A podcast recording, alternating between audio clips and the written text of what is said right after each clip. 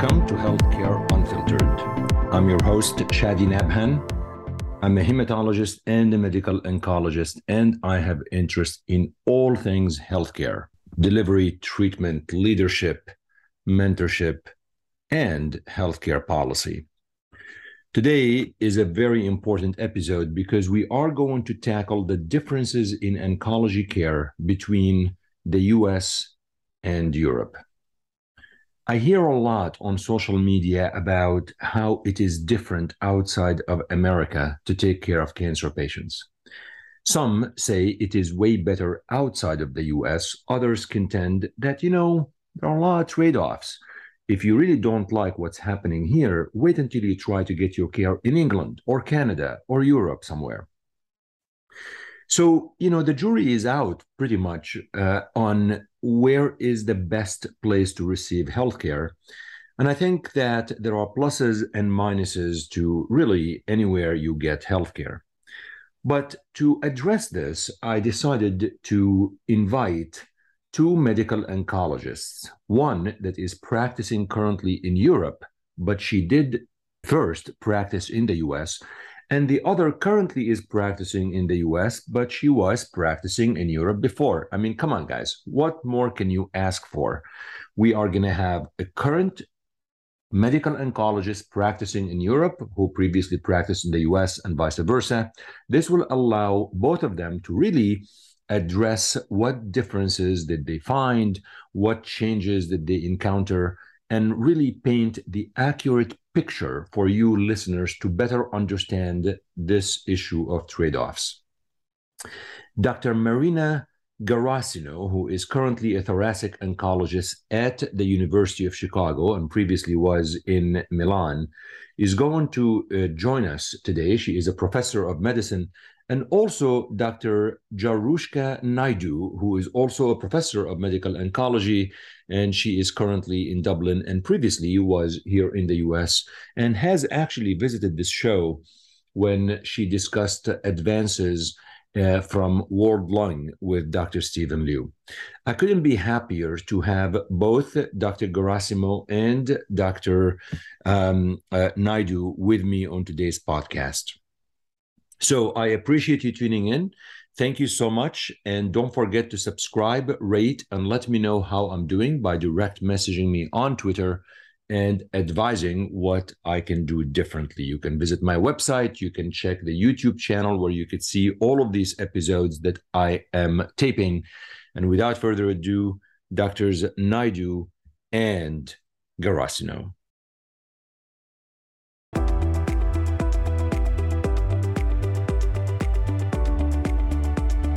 Well, it's a pleasure of mine to have Dr. Jarushka Naidoo again on the podcast. We did the podcast episode prior to World Lung. We had a chance to meet at World Lung.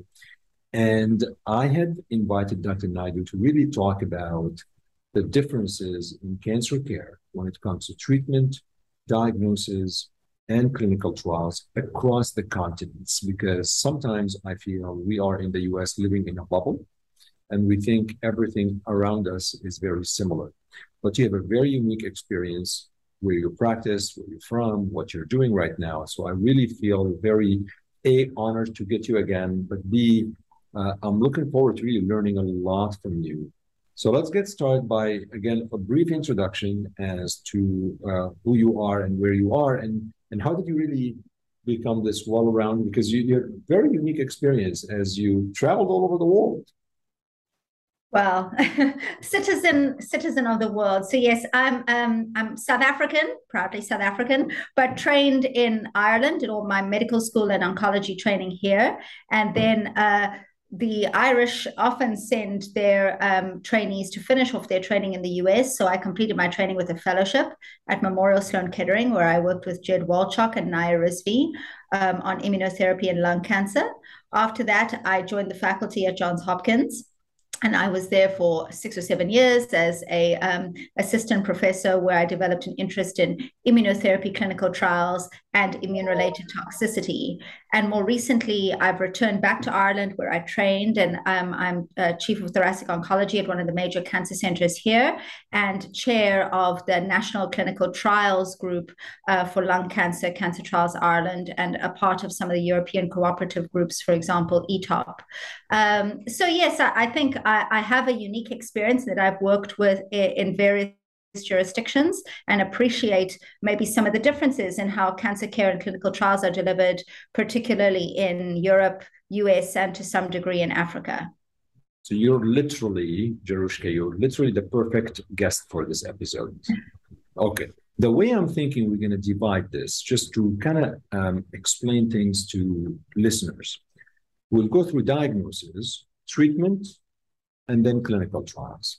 So when it comes to diagnosing cancer, what is available and not available between these three continents? I mean, whatever you can comment on. I mean, can everybody gets a get a PET scan? Can everyone, whatever it is, because obviously this is important. And part of the diagnosis, which I wanted to comment on, is pathology right? I mean, you know, NGS or whatever type of, uh, you know, uh, staining we're doing. So can you take us through the diagnostic piece because, you know, maybe Hopkins different than Ireland, and, and how are you accom- how are you um, coping with the lack of certain tests that maybe you took for granted in the U.S. Yeah, I think, I mean, let's use obviously, I'm a thoracic oncologist. We can use lung cancer as an example. I think these pathways are very different. And truthfully, they're very different in places within the US. And I think that when you compare academic clinical practice to community practice in the US, it is very much like comparing to different parts of the world as well. So certainly at Hopkins, you know, we uh, had a lung cancer multidisciplinary clinic. Patients uh, got their diagnostic workup through um, the respiratory or pulmonary physicians. And we would not have actually had an in-house NGS platform beyond the standard, you know, hotspot testing panel. So we would have sent externally for Foundation Medicine or Guardant at that time. And that was a little bit different to Memorial Sloan Kettering, where I was a fellow, where there was, of course, the in-house MSK impact assay. So even within two academic institutions, a little bit different. Um, you know, even within places in the US, I think as PDL1 came into being, the the the workflow around which PDL1 assay to use, the interpretations, I think all of that. Oh, there's Marina. was um, was something that we saw very differently in different parts of the US, and then in in Ireland, I think uh, similarly the uh, trying to bring in a national system by which PDL1 testing, NGS testing is similar uh, in different institutions across a country and a national health service is, of course, the challenge. In Ireland, we have eight cancer centers, and some of them will service some smaller units. And standardizing how some of that NGS testing is done, I think, is obviously an ongoing challenge, particularly as we become interested in more and more molecular markers. We have two nationally supported molecular laboratories, so most of the samples would centralize to those two molecular laboratories and have a fairly standard turnaround time time. But I think some of the challenges, of course, are trying to incorporate new markers as standard care in real time and to make sure that our patients get a broad panel of NGS testing when drugs are available, either as far, uh, part of standard of care, expanded access, or even clinical trials. So some some differences there.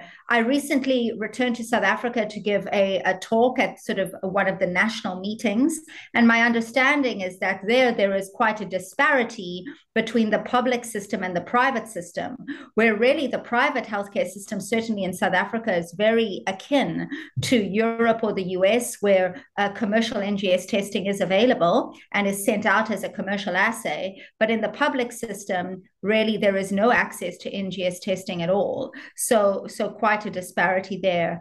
Um, Marina, maybe that's, I could let you jump in. Yeah, no, that's uh, actually that's actually excellent. So, um, uh, Dr. Marina Garassino is uh, an excellent uh, additional guest for this podcast episode. So, Marina, I know we started a little bit before you were able to join us.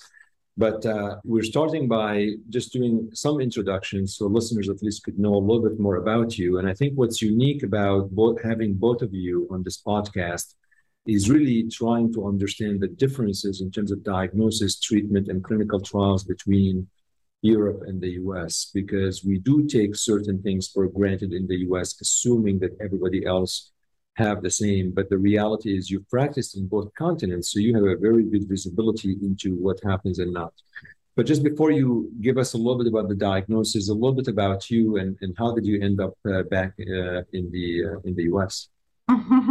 yeah, it, it's a long story. So my daughters wanted to study in the United States, and um, and and so I started to consider the idea to move, and uh, and I'm here, and they are both in New York. They are uh, one is finishing the Parsons School of Design, and the other one is doing uh, the NYU. They are already graduated in uh, in Italy. One in uh, uh, design and the other one in philosophy. And so they are doing a graduate program here in the United States. And so they are basically my family. And uh, we, oh, we we moved. and before, but before you came to the U.S. and you're currently a professor at the University of Chicago, Yes. Uh, just for listeners who don't know you, before that, where were you practicing uh, prior to I. I was the director of the thoracic program at the National Cancer Institute in uh, Milano, which is the oldest cancer center in Italy, and I think one of the oldest also in Europe. And uh, I don't know if you are familiar, but Bonadonna, who invented so much of the chemotherapy for breast cancer and also for the lymphomas, uh, was there and it was exactly in my same floor. So, wow. uh, yeah, and Veronesi, who invented the quadrantectomy for the women for breast cancer, was there. So it was a very uh, old and academic uh, institution. So amazing, yeah. amazing. So we started before you were able to join us. We started talking about the diagnostic piece, and okay. what I what I asked Jarushka is when you are faced with the diagnosis and staging and figuring out patients with thoracic malignancy. We're using this as a platform because you're both thoracic oncologists. What differences can you share with us? Is everything available in Italy? I mean, um, whether it's we're talking pathology, we're talking PET scans for everyone, and they can get that done next week. Uh, whether NGS, I mean, what, what what have you noticed any differences? Yeah, so basically the systems are really different because uh, in Europe in general we don't have insurances and we have uh, an universal coverage uh, of the health system, so you don't have to pay for anything. And this is the biggest difference between the United States and I would say Europe, because all Europe is very similar, similar also to Canada. I think that is also the reason why we see always uh, Canada and Europe together and then the United States.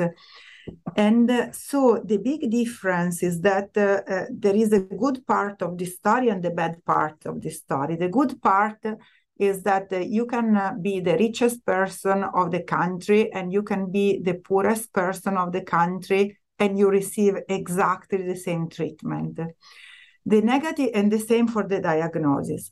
The negative part of the story is that uh, um, it takes more time, for example, to have the drug approved. And sometimes there is uh, the EMA, which is uh, lower compared to the FDA, and sometimes there are also different uh, outcomes that they approve. For example, in Europe, they approve things only based on the overall survival, and uh, in the United States, they approve things also based, for example, on the progression-free survival. And so clearly, uh, uh, this situation will create not, I would say, not delays because we saw things that were approved in the United States and then they failed to have a survival benefit. But clearly, the, the process is different. And then there is a negotiation for each member of uh, uh, the Unite uh, from EU, from Europe.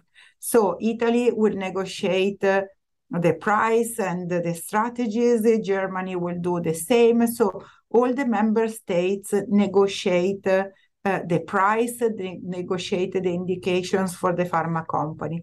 And uh, the process can take uh, uh, much more time than in the United States. So in the United States, you have everything available tomorrow morning, and uh, in Europe, but you have to pay. In Europe, you have everything available like in one year, and you don't have to pay. So I don't. I. I but, but for can, for cancer patients, you obviously they can't wait a year. So let's start by a cancer patient that is seeing you in Italy can you get a PET scan to stage that patient within a week? Yeah, so the big difference of the staging is that we do much more PET scans in Italy compared to the United States. And we do always also the exam of the brain. So for all patients with lung cancer, we do a brain MRI and we do uh, a PET scan, basically. So, and sometimes we use also the PET scan for the restaging. Here is much more difficult to have the PET scans and to have uh, uh, the, the, the, the, brain MRIs uh, and also the CT, the head CT. So it's, it's, it's, more complicated. You, you need to have the, the approval of the insurance, while this part in Europe in general and also in Italy is uh, is, is, is a routine. And there's no wait. And Jarushka, for the PET scan we talked about in Ireland, there's no wait. You can get that done for a cancer patient, or either in South Africa there's wait, or there's a so I think maybe that's touching on maybe some differences within Europe.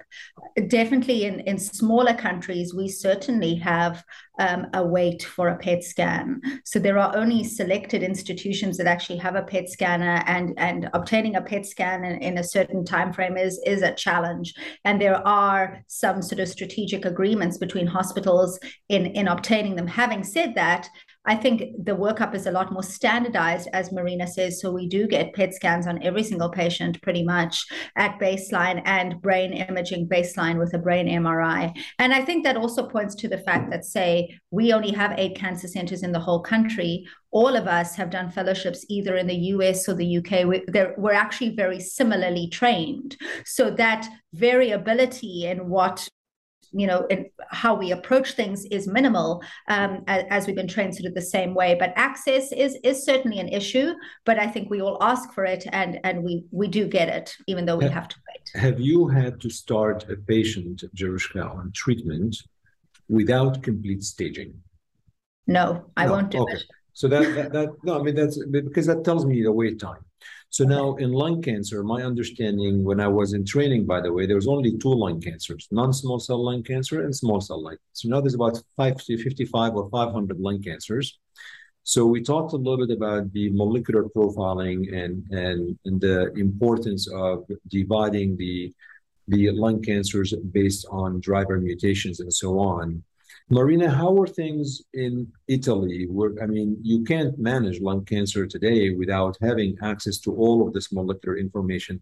Was that easily accessible? You could do that uh, either send out or local, and you get the information in time. Uh, so in Italy, there is uh, a, a, big difference among the cancer centers and the small hospitals. So uh, the, the, the cancer centers uh, basically they do exactly what uh, we do here at the University of Chicago. There are no differences. Um, the smaller centers they have to send the samples to bigger institutions, and so they have worse timelines uh, compared to uh, other uh, institutions. So compared to the, the cancer center. I think that the best was done by France. I don't know if you are aware. So they created a lot of uh, centers that they do the testing for all the countries. So the quality of testing is very high. And uh, if you live in a smaller center, you have to send the tissue for the uh, for testing uh, in uh, a hub center. Um, so basically, they created a sort of system hub and spoke that work very well with a very high quality. So I believe that from what I see, this is the best uh, that I saw in Europe. In Ireland, uh, Jarushka, you mentioned something about that a little bit. Similarly, so we have two central government supported molecular laboratories that aim to sort of have the highest quality, the most up to date panel. Um, having said that, there is still some variability. Sometimes the smaller centers, you know, or in certain circumstances, tissue may not get sent to the central lab and something may end up being done locally. So there is still some room for variability, but there is the same national structure that Marina mentions. So what I, I want to summarize the piece of diagnosis because uh, we hear a lot of things in the U.S. that patients could wait a year for something, and I get that for elective stuff, right? If you may want to have like a hip surgery, I guess it's elective. But for the patients with cancer, it appears to me that they get their similar staging. It's timely, and you get the molecular testing for lung cancer, which is timely. Like you, you have not noticed huge difference, right? No. From a diagnosis. Okay. So maybe the treatment then is where the variability is, because I think Marina mentioned that some treatments are not available, and here they are accessible because the FDA approved uh, different uh, threshold. Is that in Ireland? Like, where's the Ireland fit with this?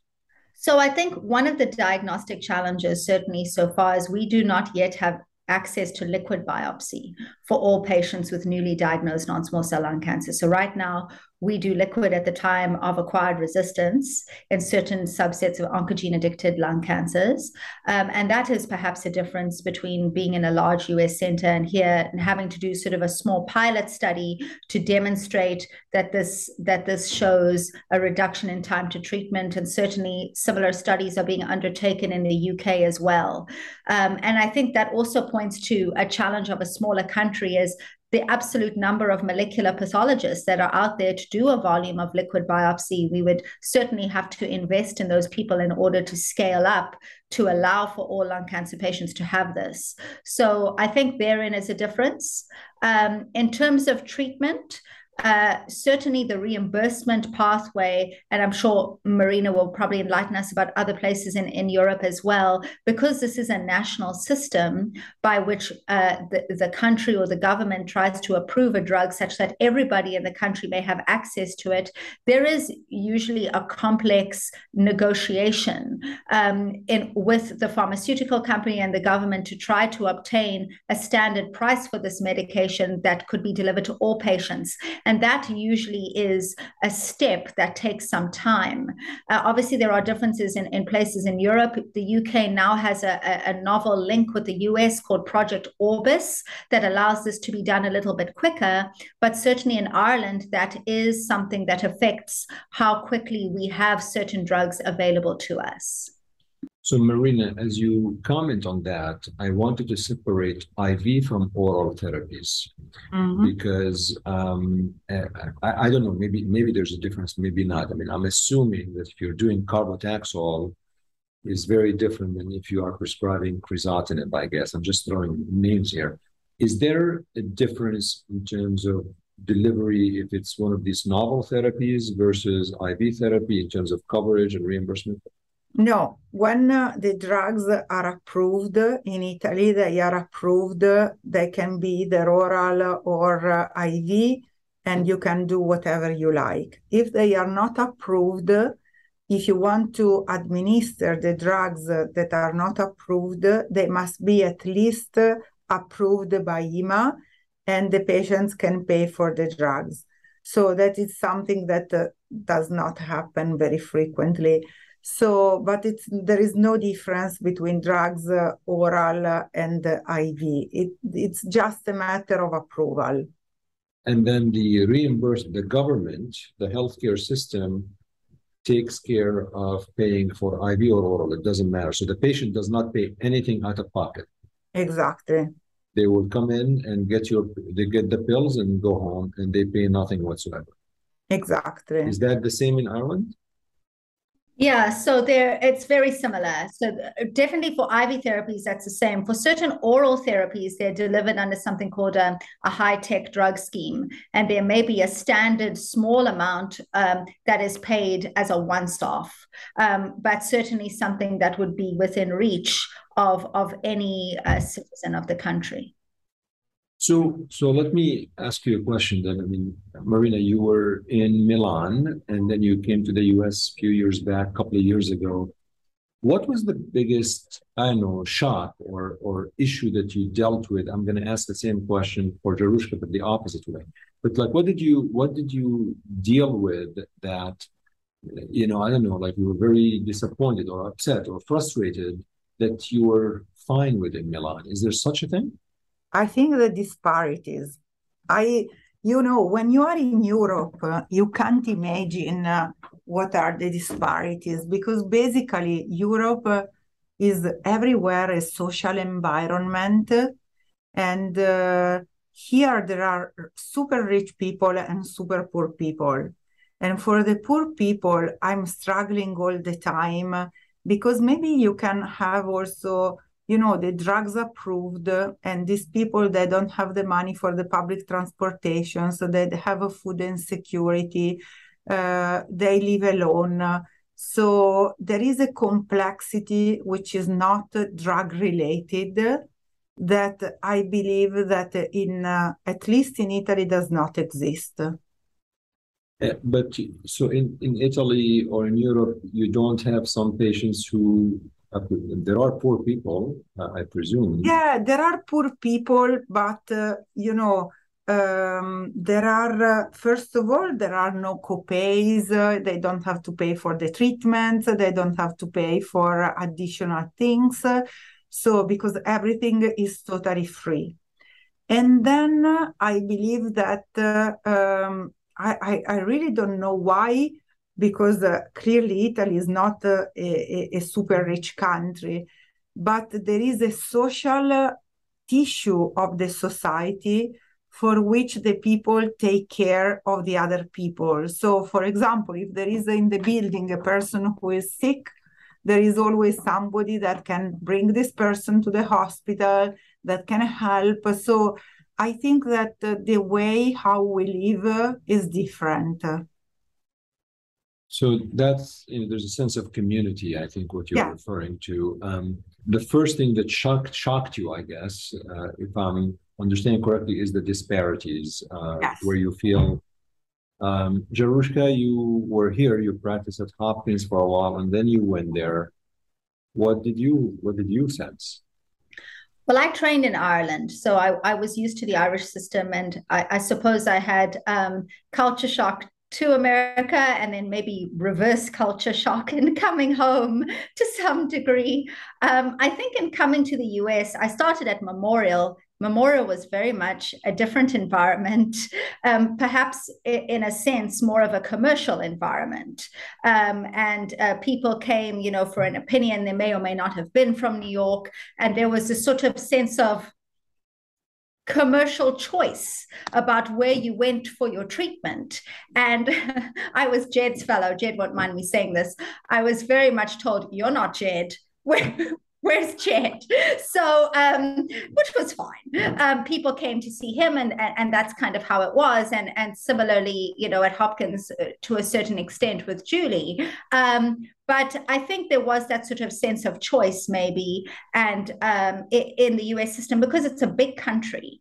Um, but of course, as Marina says, choice for certain folks, and uh, and others maybe not so much. And you definitely saw that difference in the social fabric that sort of gap between maybe the haves and the have nots, and certainly something that, as an African growing up in apartheid, I would have seen before. Um, but I think in, in, in coming back to Europe, certainly there is that you know sense of community. There is that standardization. I think the other thing that's very obvious in practicing between Europe and the US is acceptance of palliative care. So um, you know when when we bring up uh, things like supportive care alone, hospice, um, often that is very welcomed. And that is often seen as the community coming together to support their older folk or those who might need additional supports. And um, I, I learned very quickly in the US that palliative care was a bad word and um, and that the word hospice was very uh, wasn't received very well and had to be couched in a certain way or drip fed um, and I think that that again perhaps points to some cultural differences. And there is certainly an appreciation, I think, now in the US as well, that this is something that can help our patients regardless of where they come from. Yeah, I fully agree. I think that this is another very important point. Another thing that is very so different, I believe, from Europe is that here, you know, I see patients 92 years old that they want to be treated. And uh, in Europe, so there is a sort of acceptance that at a certain point your life uh, must finish. And uh, here I think that there is more, uh, also the families, uh, you know, is pushing for, uh, you know, overcoming boundaries and uh, you know I, I have a clinic of sometimes of patients that are 87 90 91 so that it's totally different from what i had uh, but in... but let me but let me let me push back and ask you a question marina. So let's say a 90 year old comes into your clinic in italy when you were practicing in milan I mean, are you going to say, I'm not going to treat you because you're 90, or you're still going to treat and you assess clinically and so on, right? No, no, yeah, yeah, yeah. I, I, I so there is the idea that the older people are biologically old and right. not just uh, anagraphical old. So, but when uh, you are, for example, 90 and uh, you go to a third line of therapy, maybe you say no in uh, in Italy. And here I see that there is a continuous request to continue uh, to have these patients alive. And there are no data if we are doing really doing something correct. and uh, I think that for these people, the quality of life must be always be uh, the most important issue. I, I, do agree with the cultural notion that uh, you both uh, did, and, and I I also come from a different part of the world. Been in the U.S. for 30 years, and, and the cultural aspect of wanting to push, push, push as much as possible is definitely more palpable in the U.S. There's little less acceptance to the end of life issue which should take me to uh, we talked about the palliative care. Let's talk about two other aspects, and then I promise I'll let you get off the call. But one is clinical trials. Um, I think that um, clearly, um, you know, a lot of the trials I see in the thoracic world sometimes are held globally. Um, but take me through uh, clinical trials and, and what have you noticed differences um, between Europe and the US in terms of whether it's investigator-initiated studies or are there cooperative groups that you participate in or pharma-sponsored? What seems to be the uh, palpable differences? We'll start with Jarushka and then go to Marina. I think Marina has a, a, major depth of experience here and will, will will definitely be able to teach us a lot. I think in uh, certainly in my experience, I, I was privileged to be able to to write and run some investigator initiated studies at Hopkins and, and participate in some of my colleagues.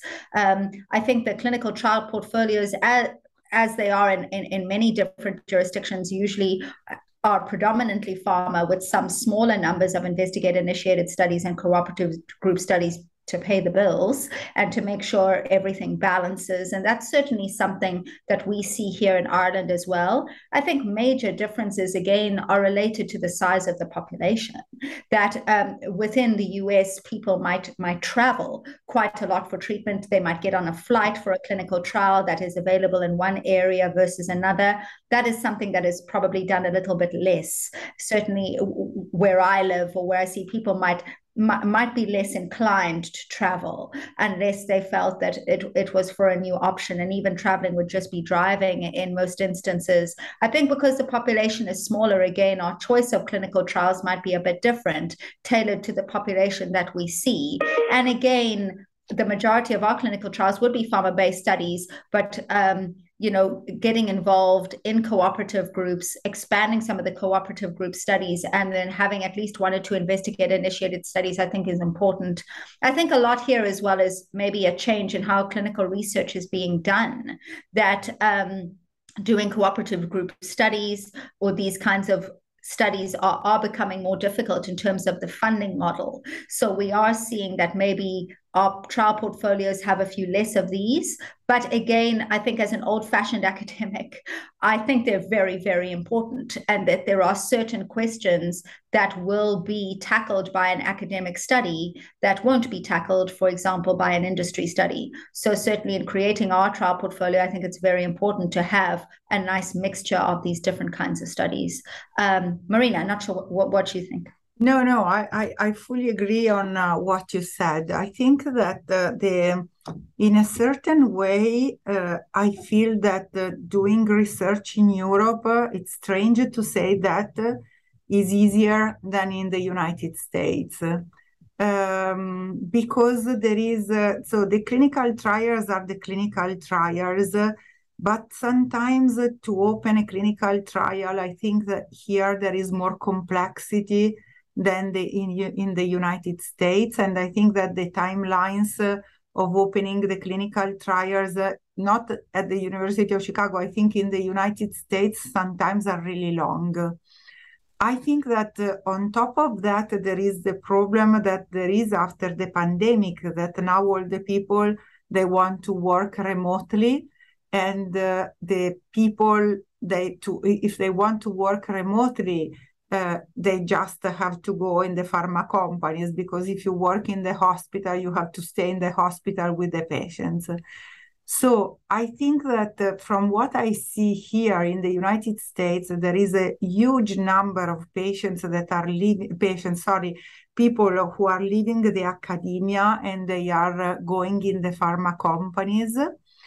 And this can create a huge problem for the academia because uh, if we have too much shortage of personnel, we can't run anymore the clinical trials. And if we can't run the clinical trials, we don't have a generalizability of the results of the clinical trials because you see, if you look at the enrollment in the last years, all the enrollments are basically done by Europe and also in the eastern part of Europe. So also in Europe, there are some differences there are uh, pa- many patients coming also from uh, some Asian parts, uh, and the enrollment of the United States, which is the you know the biggest country, is not so high as in other countries.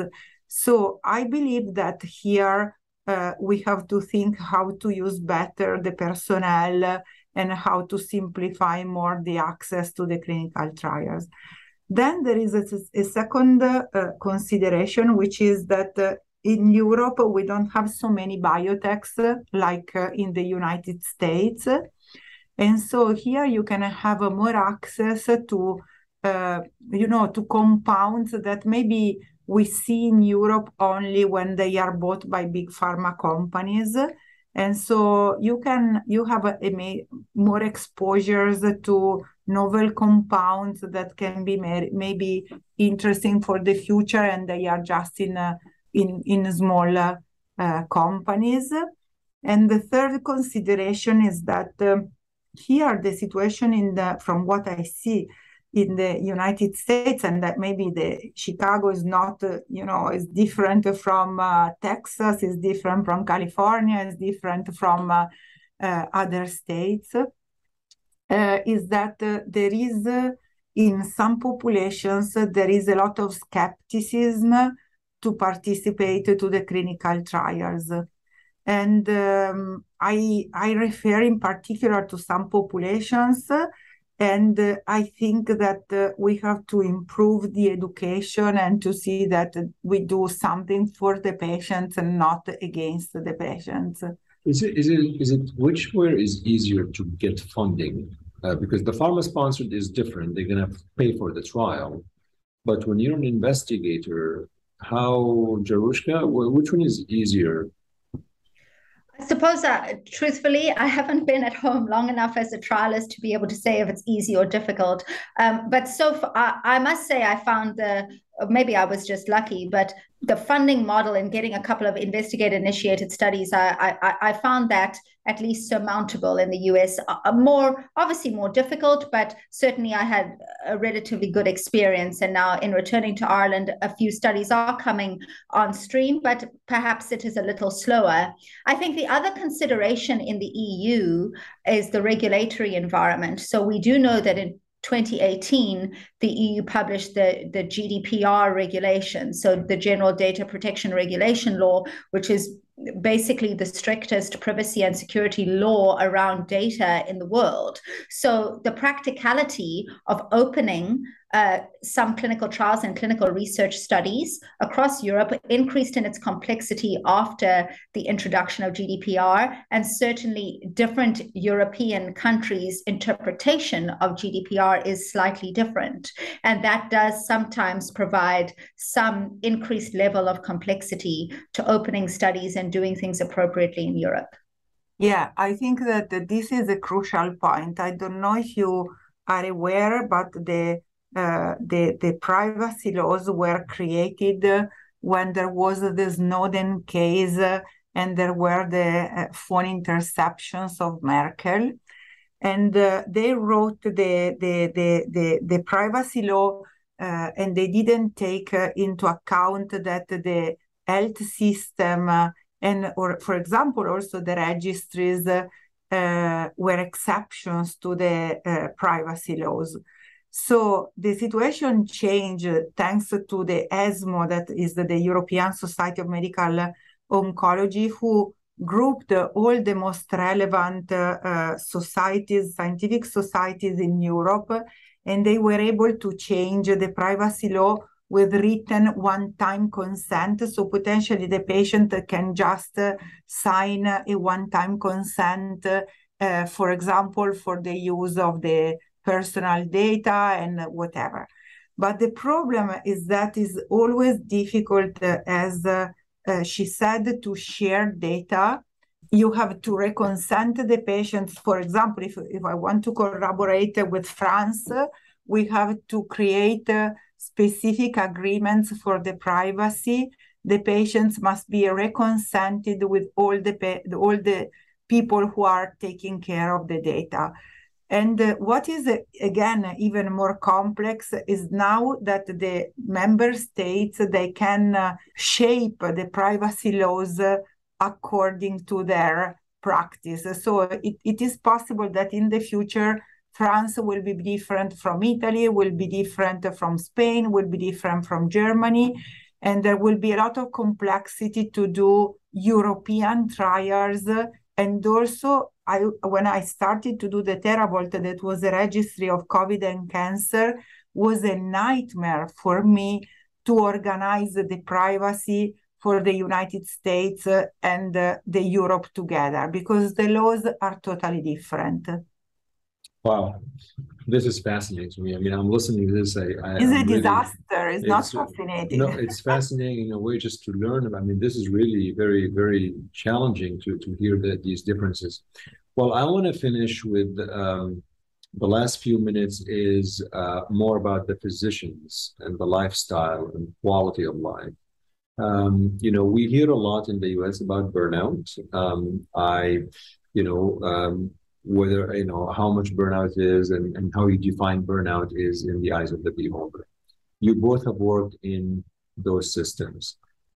Tell me how, as a physician, as a healthcare professional, which system uh, you like more. You can have a good quality of life. You can have a life balance. You're not, you know, running 100 miles an hour. Uh, Marina, let's start with you. Yeah, it's really difficult to say. So, because I believe that in the United States there is much more bureaucracy compared to Europe uh, at least from what I see. Uh, the notes are really painful for my life.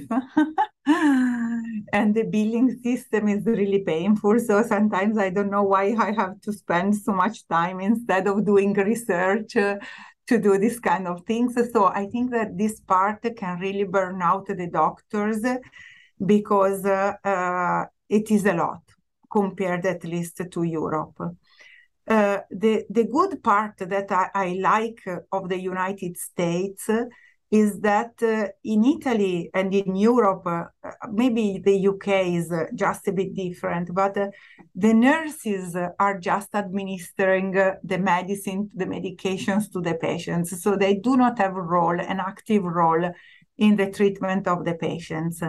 And here, what I, I like a lot of the system is that there are the PAs, there are the nurses, the, the, the, the research nurses, the advanced nurses, there are multiple levels of nurses. And so you have much more help uh, on taking care of the patients. For example, I don't have to to take care of gemcitabine day eight because the PA will take care of this and i have much more time to give more indications uh, of treatment to the patients so on, on on one side they use in a proper way my work and my brain to give indications on the other side they use my work to do the terrible notes so so I, I, so do you have do you feel do you feel on in aggregate, do you have good life family balance? Uh, I, I, I think that I'm workaholic. Uh, and so I work 24 hours a day in Italy and the same uh, in US. Uh, but I have uh, two daughters that uh, I think that they are quite well grown up now and um, I can sail, I can do vacations, so I can find my time for my life. That's I good. think that all the doctors work a lot everywhere. Jarushka, I hear, except in Ireland, they're having a great time there. well, you're also talking to a workaholic here, so maybe you just picked two wrong people. But um, I think I think what Marina says is absolutely true. Certainly, in working in the US, I think some of the administrative requirements, the prior authorizations, the notes, they can be quite time consuming and heavy. I think the other thing that's um, quite obvious in a U in the US is the email culture that um, you are constantly on your email and there really isn't such a thing as vacation. Um, that even when you're on vacation, you are sort of accessible on your email and and there you know there is this replying to email even on vacation. That is certainly not true. I don't I don't I don't I don't put out of office note anymore. Mm-hmm.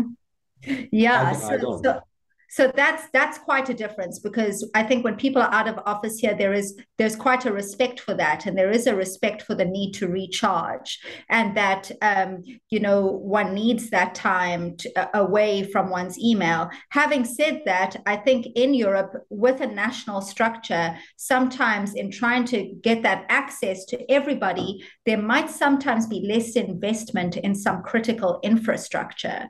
So in general there might be exactly as as Marina says, less nurses or less mid level providers on the ground to support some of the critical clinical staff. And that can mean that potentially Europeans can burn out from a lot of heavy lifting clinical work um, rather than maybe some of the technical aspects. However, thankfully, when we're on vacation, we're on vacation. Many, so I think many, it's a little bit many, of both. How many weeks of vacation do you get a year?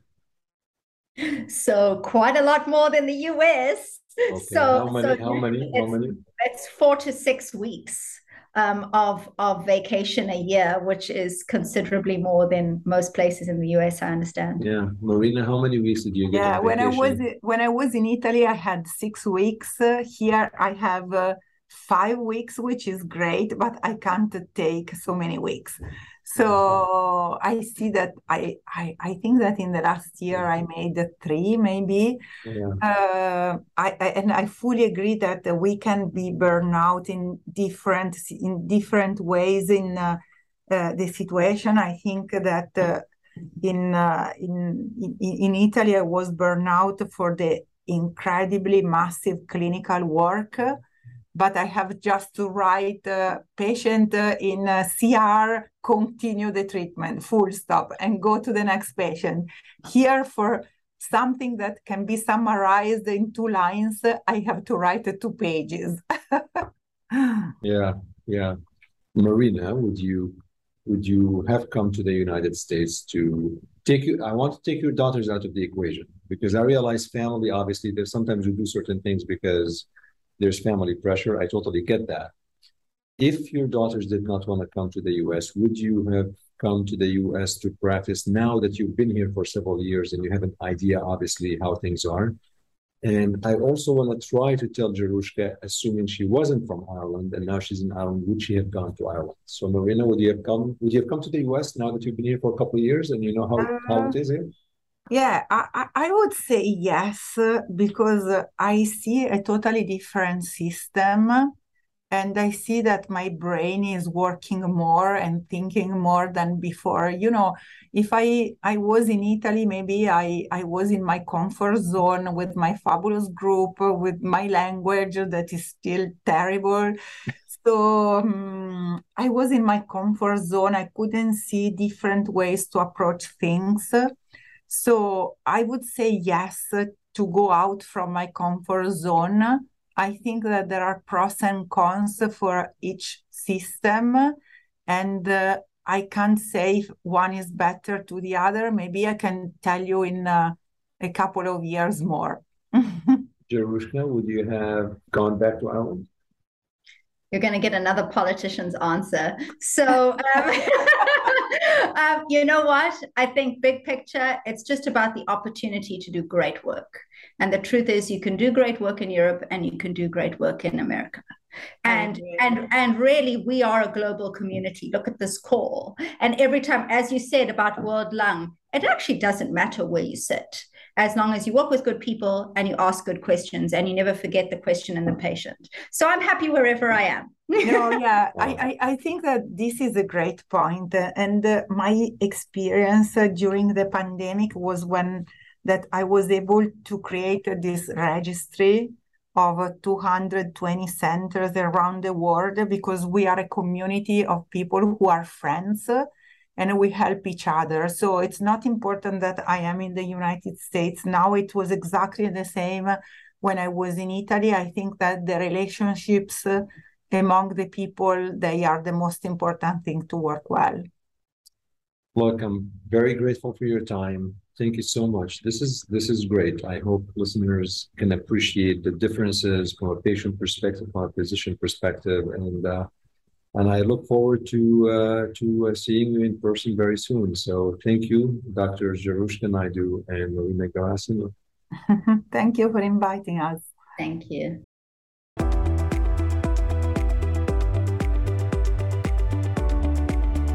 Thank you so much for listening. I appreciate you tuning in. I appreciate your support and really can't do this podcast without you. So thank you.